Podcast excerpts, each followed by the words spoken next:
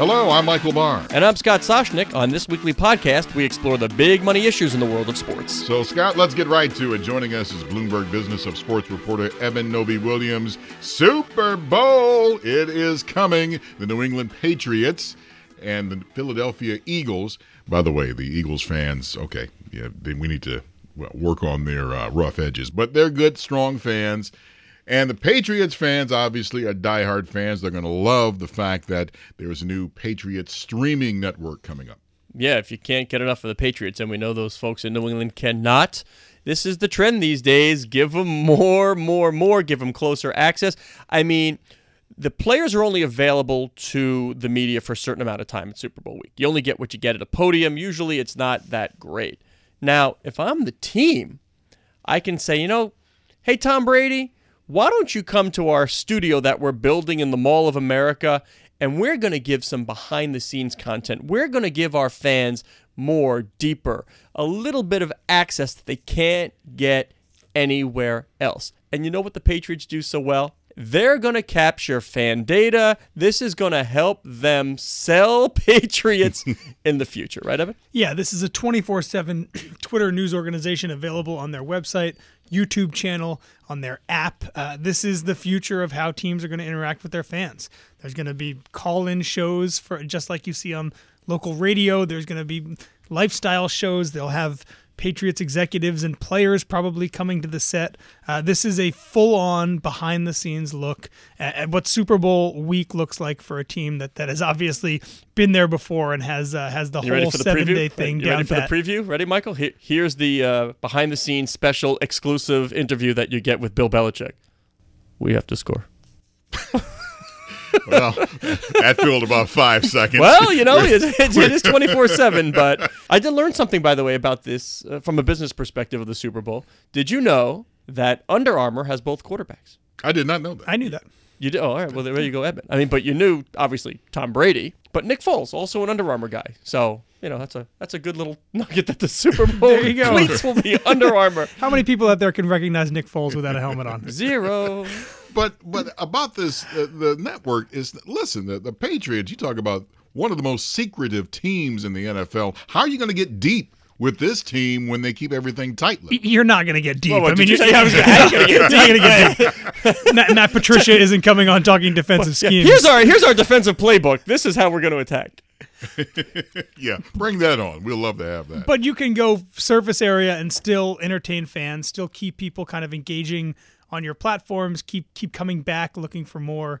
I don't think you need to go X's and O's, but As- as long as you see these players with their guard down, maybe even a little bit, or As even the somebody fans. who has covered, I don't know, almost 20 of these things and been to the media day before it became the crazy media day circus, let me tell you, you cannot give fans of these teams enough of these teams this week. You can give me the second backup long snapper and have him tell me how he prepares for the week of the Super Bowl, even though there is zero chance this guy's getting in the game, and people will watch. Tom Brady, if you were a tree, what kind of tree would you be? I mean, those are the kind of questions now that you're getting. What, not, you want to answer it? Yeah, well, I think he'd be an elm.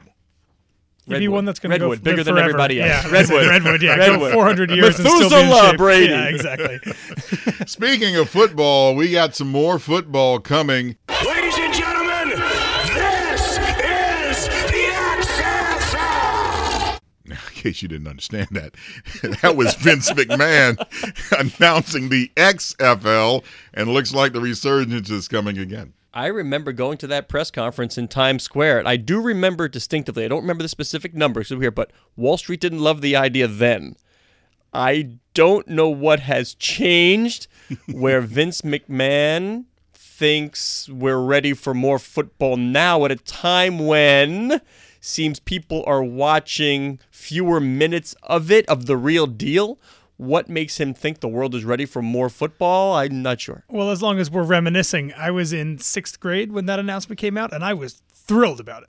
the idea of a more physical Like a shiny object distracted Maybe, sixth grade yeah. Eben Novy-Williams. Jets Ooh. and Giants. I grew up in North Jersey. Jets and Giants, sure, they were the local teams, uh, but the idea of a, of a new league that was maybe more physical, the kickoff strategy they had, where those two guys ran The collision. fast as a they could. collision strategy. Yeah, exactly. Yeah. When I was young, that was But can- Can, you do that now? Everything we know about head trauma, the NFL's going the other way. Can Vince McMahon ramp up a league on physicality now? That's the question. But this definitely applies to a younger demographic, kind of the same demographic that if you look at NFL ratings, you look at uh, interest in the game maybe waning a little bit. I think there's a chance, and I'm not saying I'm, I'm a big proponent of XFL2, but I think there is a chance that he may be able to tap into something that NFL does not anymore. And it only lasted though for one season in 2001. So I'm And you know what? What was what had more staying power than anything else coming out of the XFL? Michael Barr, you said it. You miss him. Oh, I miss him. Wasn't it Rod? He hate me. He Rod- hate me. Rod Smart. He Yeah, hate me. he hate so me. at least there was some legacy. He hate me. Uh, well, good luck, Vince McMahon. I hope you do well bringing back the XFL. Let's continue our look at the big business of sports stories of the week. And the big story of the week, and it is a dark one. The former doctor who used to work at Michigan State University, Larry Nassar, he has been sentenced to up to 175 years for molesting young women and girls. Some of these girls and women were part of the U.S. Olympic, U.S. gymnasts, I should say. This is just a sickening story. It makes me angry every time I think about it.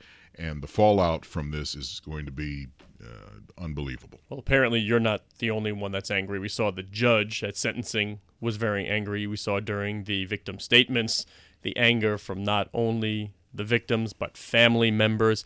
Also angry those who have attached their brands to the USOC and in particular USA Gymnastics because this is now one of those stories that goes beyond sport and it can absolutely have a devastating effect on a company brand if I'm associated with this story. Yeah, we've already seen uh, at least four companies. AT&T was the most recent, but also Kellogg, Procter and Gamble, and Under Armour distanced themselves from USA Gymnastics either by breaking their partnership or declining uh, to renew it. I can't imagine a brand is is going to jump into uh, to working with USA Gymnastics anytime soon. Uh, and the, the thing is, there's so much more that has to play out. Larry Nassar was sentenced this week. Sure, uh, there's going to be a lot more people that are going to be dragged into this, whether it's at Michigan State University, which employed him for 20 years, uh, and there are reports that folks there knew as early as the mid 90s uh, that there were accusations against him. Uh, there's the USOC level, uh, where there are accusations that folks there either knew about it or were blind to the to the warning signs. Uh, the USA Gymnastics as an organization has lost its CEO, its chairman, its vice chair, its treasurer. The USOC is pressuring more board members to step down. We are just at the beginning, unfortunately, of the wide-ranging fallout that is going to be this Larry Nassar scandal. And don't forget, the president of Michigan State University has stepped down also because of this. Is this is unbelievable? How about I, I the don't statement, Michael? Did you read the statement when she finally stepped down? It was much like things that become politicized. Uh, So tone deaf. Who is advising every step of the way here? I wonder, where's the grown up in the room? Yeah. That who is advising? Who was making any of these decisions that I know this is hindsight. I know it's Monday morning quarterback, but I'd like to think that at the time you would have said, this makes no sense. This policy makes no sense. Why are we doing this? You had 150 plus women and girls who came and publicly said in court, in front of the judge, as Larry Nassar, Nassar was being sentenced, all of the trauma that they went through. Was that supposed to be what politicized? This, this is this is unbelievable. I, I just I just shake my head. But you have And to as those 150 plus women came forward with their victim statements, uh, the USOC barely sent anybody to the trial at all. Michigan State, same thing. Well, we're going to bring up the Scott Blackmun statement, the, the CEO of the USOC, where he apologized. We should have been there, he said. Well, no kidding. Of course you should have been there. So the question then becomes, why were you not there? And as the ripples from this boulder hitting the pond continue to go, if I'm a sponsor, this isn't just limited to USA Gymnastics. Do you not have to wonder if I'm a USOC sponsor right now and I'm committing tens of millions of dollars to becoming a brand alongside those rings and the colors and the Olympics?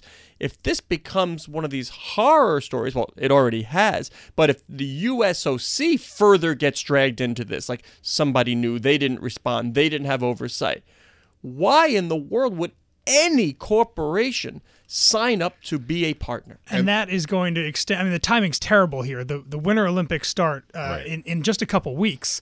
Um, and, and Scott, as you know, as you've covered Olympics, these things are chock full of sponsors that bring an athlete that they're that they're endorsing over and, and media chats with them. Those conversations are going to be dominated now, regardless of who the athlete is, regardless of what the sport is. They're going to be dominated by journalists asking, "Have you ever, in the course of your Olympic training, felt uncomfortable? Were you ever treated by a doctor that without your parents aware of it? Were you ever told you had to see a specific doctor? This is something that is going to dominate yeah. the Winter Olympics, and, And- it's not even a Winter Olympic And sport. unlike previous, let's just say, well, let's say games, unlike previous games, oftentimes the organizing committee will tell the, its athletes, don't get into politics, don't, let's not talk about this, just stick to your sport.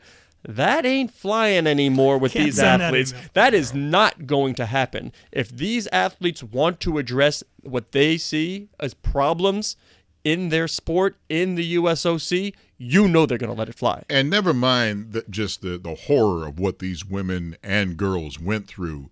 Now they are the victims, gymnastics in general as a sport. Everybody is going to suffer, and they're the victims. And they didn't do anything wrong, and their sport is is crumbling because of several fools. one other sports ramification that could come through this the ncaa uh, is looking into michigan state and its involvement in this whole process uh, you can laugh and, and say that the ncaa is toothless uh, but there is definitely a chance that there is some wide-ranging uh, uh, ramifications and punishments going down to one of college sports' biggest athletic programs. You know, Michigan State Spartans, they're a Big Ten program. They're one of the richest. It's, it's one of the biggest conferences, one of the most high profile. Uh, this could certainly affect other athletic endeavors, including football and basketball in Michigan State. and this has reached the halls of Congress. The senators, multiple senators, have already said that they will call for an investigation into the USOC, into the USA Gymnastics. Who knew? What did they do? What did they not do? So this is not going away anytime soon.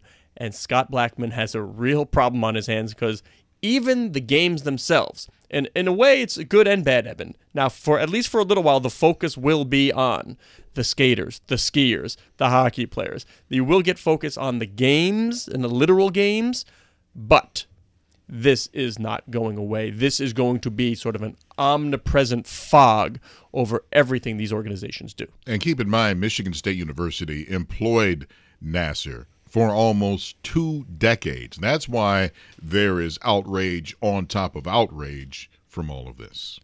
And we are continuing with our look at the big business stories of the week, and we are headed down to South Florida, sunshine, famous folks like David Beckham and Eben. We've been hearing for a while now, forever, that David Beckham was going to own an MLS franchise in Miami. He did, he didn't. It's going to happen. It's not going to happen. Well, it seems as if it's back on again. MLS has approved the franchise. It seems it's a go. I will believe it when I see it. Uh, just some some names real quick. Uh, David Beckham obviously still in. Marcelo Claure, the, the Sprint CEO, also still in. Todd Boehly out, and in his place we have uh, Masa Son, the the chairman of Sprint, one of Japan's uh, richest men, and a man that I know you've dealt with a lot recently, Scott Jorge Mas, who was uh, one of the finalists for the uh, Miami Marlins. So if you look at the investors, uh, that's a pretty powerful uh, list of names right there. Don't know who's going to be the majority investor, who's going to be the one that makes decisions primarily, but but that is a good list and great for the MLS as well. And the, the get-in price. This is the bargain now. If you want an MLS team in these other expansion cities, you're paying what about 150 million dollars? I, I mean that's ballpark. David had it written into his playing contract with the Galaxy back then that he will have the right to a franchise in South Florida at 25 million bucks. So even if it doesn't work out, even if the investment is far less than what anybody is going to have to take on these days. Is this going to be now with Major League Soccer coming to South Florida and, and the other times and, and others uh, soccer teams uh, across America? Is it finally going to happen where people embrace soccer in the United States? And I'm talking on a widespread scale. Oh, MLS does not like you, Michael Barr. Finally, I think we've seen an embrace of soccer. I'm sorry. But that- we but we've had franchises there that did not work. Miami is a difficult market. As you know, there's lots to do. There's lots of reasons to be outside at the beach. You better give people a reason to come to your event. And Derek Jeter is learning that lesson right now that it's not so easy. What Micky Arison, the CEO of Carnival Cruise Lines, and now he's chairman, what he knew when he bought the Heat is I need to make this an event. I need a reason for people to come and hang out inside my building in downtown Miami. You know what the first reason was he gave them? Shaquille O'Neal. You know what the hmm. second reason he gave them? LeBron James. By having the biggest stars in the game on his team, that became the place to be. Now, does it work for David Beckham, who's not going to be on the field? Yeah, David Beckham's a huge star, a lot of connections, a lot of famous friends. That's great. But do you want to go see a soccer team play?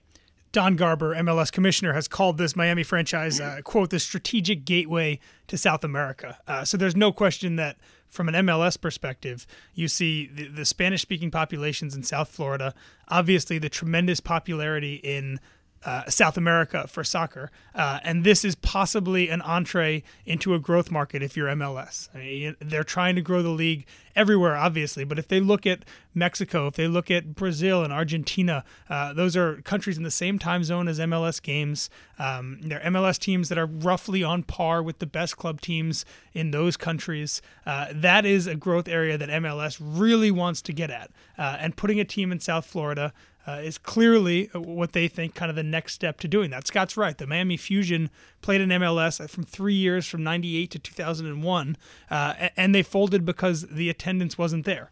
Uh, MLS is in a different place now than it was at the turn of the millennium, no question about that. Uh, and, and we'll see how much that different place uh, leads to a different result here in Miami.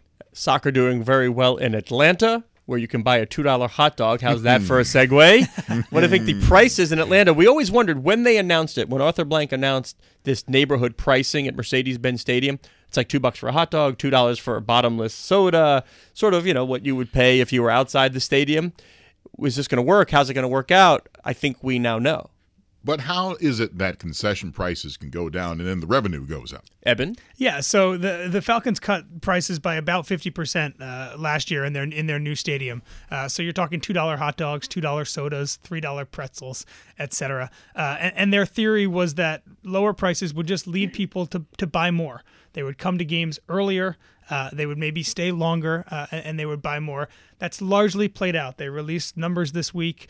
Uh, they- they've sold 50% more food. Fan spending per fan is up 16%. Uh, it's unclear if they're making money on this, but there is no question that their fans are happier. The NFL does surveys of, of fans at every ball, every stadium around the country. Uh, Atlanta placed number one overall in terms of fan satisfaction for food and beverage. They were 18th last year, and that's a huge jump. If I could take my kid to a game and only have to whip out a $20 bill and that's it, I'm pretty satisfied. Yeah, and I'll, I'll, You I'll give you one more metric. Uh, merchandise jumped 88% in terms of sales. Uh, so there's certainly an argument there that, that if Scott can bring a $20 bill and feed his kid, hey, if the kid wants a hat, yeah, maybe that's in the budget now when it when it wouldn't have been when when his chicken tenders were nine dollars. All right, well, still ahead. If I've got an extra couple bucks in my pocket, maybe I can gamble on the next NFL game. NFL wagering. The NBA had told New York State what it wants with sports betting.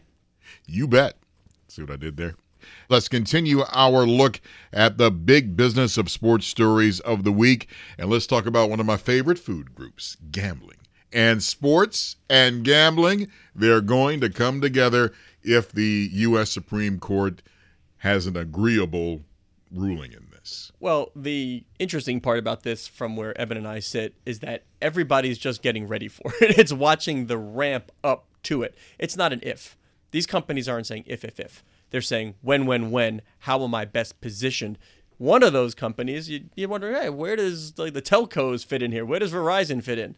Eben knows exactly where they fit. Yeah, we reported this week that Verizon, uh, which had just bought Yahoo and AOL last last year, uh, they are looking into possibly offering a sports gambling product. Uh, they are obviously not alone. I would imagine that almost every media and telecom company, in addition to, to, to gambling companies, are at least looking at this right now. Uh, what makes Verizon interesting uh, from this perspective is a few things. One, uh, since they bought Yahoo, they have a DFS daily fantasy product, and they have decades of, of client information from their very popular season long fantasy product. In the business, we call that data and scale. Data and scale.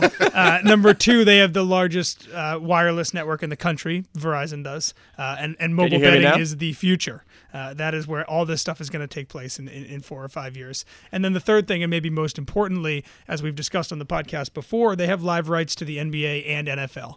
And if you go to London, if you're betting mobily in London, uh, there is an English Premier League soccer game live sitting next to all the live odds that you see. You know, when will the next goal be scored? Will there be a corner in the next five minutes, etc. That's the holy grail. That's the way that you really capture an audience is by having a game live that they're watching and let you bet on that game live on the same screen. And Verizon theoretically has that capability. Now, I'm sure some people turned up their nose when I said, hey, I like gambling. But let's face it, folks. A couple of bucks, who do you like? The New England Patriots or the Philadelphia Eagles? You're going to see those kind of bets all over the place. So now let's just make it legal. I think the noses went up with, with the I'm Michael Barr. No. we didn't have to get you didn't have to get all the way to the gambling oh, part. Hardy har har. Yeah, you know, this is we've had this shift in attitude. That's what the commissioners usually say. Well, David Stern, you say, no, no, no. You know, we're not ready for gambling. Let's face it. You know when all this changes, this is not about sort of cultural mores. This is about how much money is in it for us. Once you get to a certain level, and I think we've talked about this with the jersey patches in the NBA, mm-hmm. it was always, wow, the jersey space is sacred. Our our space is sacred. No, it's not. That's just what they said publicly. You know why they chose to do it, Michael? Because now there was enough money for them to do it. And that's what's going on with sports betting. There's so much money to be made. Let me see. Um, if I'm the NBA, maybe if I do a quick back of napkin, what do you think, Eben? One percent? I mean, that's what they said, right? Yeah, the NBA in front of uh, the New York State Senate uh, this week announced kind of what their plan for what their ideal gambling law would look like. The NBA wants it to be a federal law, and they want 1% of every bet uh, made on the NBA to be kicked back to them as a quote unquote integrity fee. Uh, and there was as I'm sure you can imagine, some pretty, pretty harsh uh, reaction to this among folks in the gambling world. As you know, Michael, margins are not incredibly high for uh, for sports books. These people are not rolling in the cash on margins, uh, and and having to give one percent of all bets. That's handle. That's not revenue. Uh, that's a huge number. That can be as much as twenty percent of actual revenue, uh, and they will not give that up without a huge fight. And for those who aren't heathens like I am, there's a thing called the VIG, which is a certain percentage that casinos take when a bet is made. Let's say, for instance, it's a, a 10% VIG. 10% of the money that's taken in is is not going to be paid back out because the casino takes that in. So you add that 1%, that's another part of the VIG. So for people who don't understand sports betting, maybe this is a good opportunity to let them know that's why the betting lines go up and down. All the house wants is for equal amounts to be bet on each side. That way they're guaranteed the profit of the VIG. They'll take the 10%. That's why the lines go up and down to encourage bets in the direction they need. Sure, but the truth is that they're not keeping 10%. You know, the taxes are high. You know, there's a 9.5% tax on their revenue. There's excise taxes that are much smaller but are still prevalent. You know, the, the whole percentage in Vegas right now for sports betting is about is between 5 and 6%. That means for every $100 that's bet in Vegas, the casinos are keeping bet- between 5 and $6. Uh, if the NBA wants to take 1% off the, the top of that, that's at least $1 that's not going to the casinos that would have. Uh, that's a huge, huge, huge number. Um, and what we're seeing right now, this is kind of the first salvo, but as this con- con- conversation starts to continue, there's going to be some head to head headbutting between the leagues and the gambling industry. Right now, they're kind of working together to get the thing legalized. Now that, as Scott said, it's not a matter of if, it's a matter of when. Now we're seeing the next iteration of that argument, and it's these two sides that were working together are now going to start working against each other. And we're also getting those owners who are signing up for the ancillary businesses. Let's not forget Mark Cuban, Ted Leonsis, Michael Jordan, Investors in Sportradar.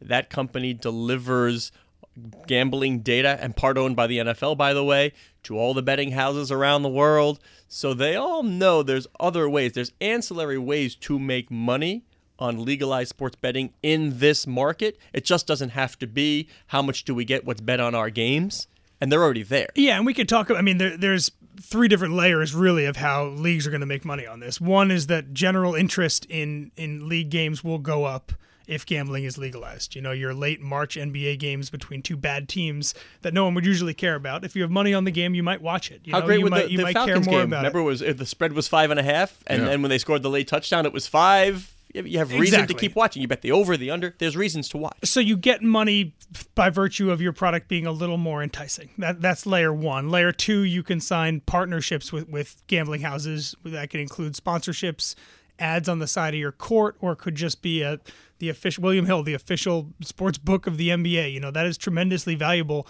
and gambling companies, as we see in European soccer, will pay a lot of money to have their brand directly associated with your league or your team. And then the third layer is what the NBA is going after right now, which is just a direct cut of all the action that they garner. Uh, and that will be the hardest one to You get. we didn't talk about, by the way, also live betting and mobile. We, we have Oh, not. that's Verizon. that's Yeah. once that, That- happens and everything goes now online. It, you think it's it's big now? you it's want to make explode. golf cool, Michael? You, can you see a bunch of high school, I'll say kids because we're of a certain age, going to the and like they don't want to go to golf courses and watch 18 holes, but imagine if you could plant yourself at the turn, and with every stroke. Of course, the algorithms are spinning, and they're kicking out different odds on whether the guy or the woman is going to get a, a par on the hole or a bogey, a double. Who's going to be the top American finisher? You can bet on anything in real time faster than you can order an Uber on your phone. That is really going to drive engagement. It's going to make it cool to the younger set that's got their mobile phone attached to them everywhere they go. This is a real opportunity for pro sports. NBA senior vice president Dan Spillane, he said this. He said, "Without our games and fans, there could be no sports betting." Hold on. I'm not buying it. All right, I'm gonna No. let you guys do it because I, I my phone will ring in two minutes I- if uh, if I make the statement. I'm sorry. It, it, listen, I- and I want to see the NBA do well, just like all the other pro sports. Gambling's been going on for many years, and it, now is now that it's going to be legalized across the nation, or it looks like we don't know yet. Now all of a sudden it's like, hey, we want a piece of the action. Well, Vegas has had this going on for years. So why now all of a sudden all these pro sports teams want a piece of the action? And the data disputes what Dan Spillane said. I mean, if you 2011 there was an NBA lockout, missed 30 games. There was no dip in overall gambling in Vegas. The money that was probably going to be bet on the NBA was just bet elsewhere. You know, maybe It's it's, like an economic impact Exactly. study. You know, if the games aren't played, like exactly a new stadium, that, yeah, sure. they'll, they'll find something else to do. Maybe it may be a movie theater or bowling alley. They may not go to the sports game, but the money's spent somewhere. Exactly. So- also, and you and I, you and I talk about this at the desk, Eben. There are things, and this is not my world, but the people who know this tell me there are bets on virtual events now. Like there is a a betting window on virtual tennis. This is a computer generated random tennis match, not real people that folks bet on. So maybe I don't need your games. People will find something to bet on. By the way, I got to bring this up. A super mega celebrity has placed a multi million dollar bet on the Eagles over the New England Patriots. Uh, this is like the secret square on Hollywood Squares. Is Which star Mayweather? is it? Yeah, I, I see the guys. All the Vegas guys are. They have what? They have a name for this guy. Like he's known. It's the super secret Super Bowl guy. I, whatever. Uh, I, I always just default to wait. What's Floyd Mayweather doing? yeah, That sounds like a Mayweather. Yeah, that too. sounds like. Well, I I think Floyd does it where he makes a big bet to move the line a half a half a point, then he makes the real big bet that he wants. and he only tweets the ones he wins. Only the winning tickets. Well, that makes sense. My goal is to be the number one pick. That's something I've been dreaming of since a kid. feels better to be number one than number five. I wear the number because of Mike. We have a chance to go for three in a row. Good numbers at a good time. When I first started wearing that number, I was just happy and proud. Bloomberg Business of Sports, the number of the week. Time now for the number of the week. And gentlemen, the number is 16 million. Sixteen million. Eben? No idea. The amount that Florida has raised to pay Derek Jeter not to own the team anymore. well, we didn't get into that, but we should. what do you got, Michael? Barr? That is the race that is involved for the purse for the Pegasus World Cup Invitational at Gulfstream Park. That is one of the richest races around. That's a lot of coin, which makes me think about the future of horse racing and where it's going. I would have thought if I was if I was asking about a the richest horse race, I would think Dubai, I would think UAE, I would not think Florida. Well, But- these horses are probably coming in from UAE and Dubai. But I still think they would host it there. Like the the event would take place there. But I guess not. For all the esports fans out there, the the highest purse esports tournament uh, is over 20 million. So esports has eclipsed uh, horse racing at the uh, top level in terms of payouts for competitions. Yeah, these horses, they, they don't have any flies running around their heads. These these are like some multi-million dollar horses coming in. So you've been listening to Bloomberg Business of Sports. I'm Michael Barr. And I'm Eben Novy-Williams. We're here each and every week at the same time exploring the world of money and sports. And I'm Scott Soshnick. Next week, just in time for the Super Bowl, we'll chat with Jessica Gelman, the CEO of the Kraft Analytics Group. You've been listening to Bloomberg Business of Sports on Bloomberg Radio around the world and online as an Apple podcast on iTunes.